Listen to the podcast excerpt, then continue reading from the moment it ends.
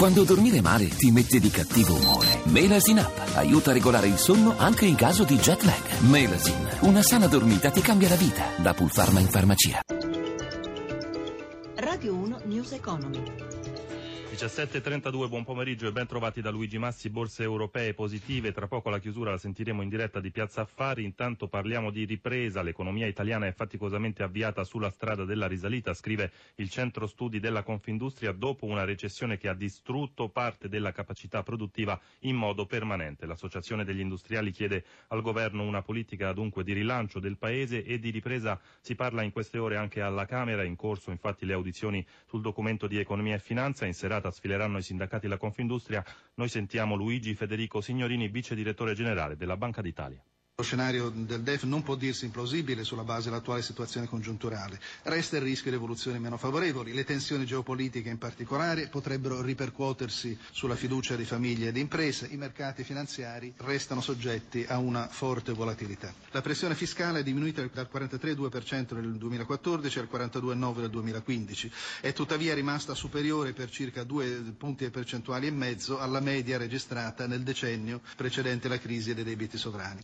Cambiamo argomento. Il nuovo codice degli appalti, stilato in 217 articoli, è da oggi pubblicato in Gazzetta Ufficiale. Il nuovo testo cambia le procedure di assegnazione dei lavori con regole più veloci e trasparenti. Secondo il governo un altro passo in avanti per sbloccare l'Italia. Noi sentiamo l'approfondimento di Paola Bonanni.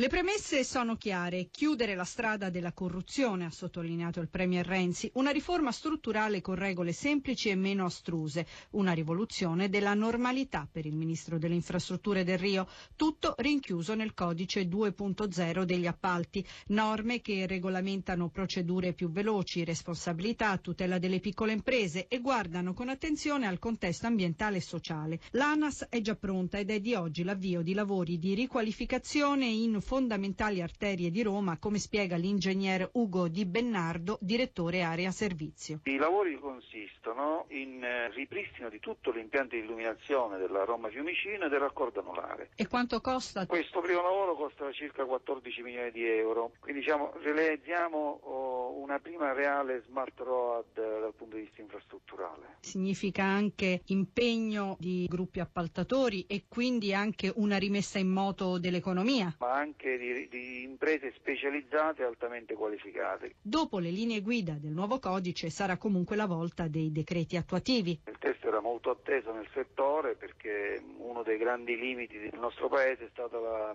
rapidità con cui riusciamo a infrastrutturarci e questo era legato al fatto di avere un codice degli appalti datato ma faraginoso. Prende un ruolo più importante anche l'ANAC nella scelta dei contraenti, quindi diciamo c'è la sinergia tra diversi enti per poter arrivare ad avere delle opere in tempi celeri e costi certi. La semplificazione e la strategia anticorruzione sono alla base del nuovo assetto degli appalti, che non avranno gare di assegnazione a ribasso, almeno per le commesse che superano il milione di euro, soddisfatti i subappaltatori delle grandi opere. Marco Razzetti, vicepresidente dell'ANIEM, Associazione Nazionale delle Piccole e Medie Imprese Edili. Permette di ripartire con delle regole che sembrano quantomeno più serie in termini di concorrenza. Il governo parla di rivoluzione della normalità e superamento della legge obiettivo. Sì, le piccole e medie imprese erano penalizzate. Diciamo che ci deve essere anche una volontà politica di ricominciare a spendere, ricominciare a considerare eh, strategico eh, nuove opere pubbliche. Sì, potrà essere uno strumento utile.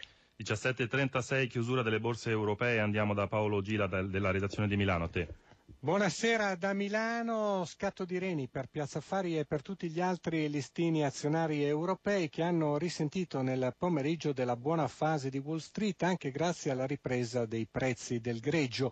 Ora il Dow Jones segna più 0,35%, il Nasdaq più 0,14% e la tipologia VTI del petrolio è ampiamente sopra quota 41 dollari il barile. In questo clima Milano ha chiuso a più 0,55% in linea con l'andamento di Francoforte, più 0,68, più contenuti invece i guadagni per Parigi, più 0,26 e per Londra più 0,15. A Piazza Affari sono tornati al centro dell'attenzione degli investitori i titoli del comparto energetico, bene anche i bancari.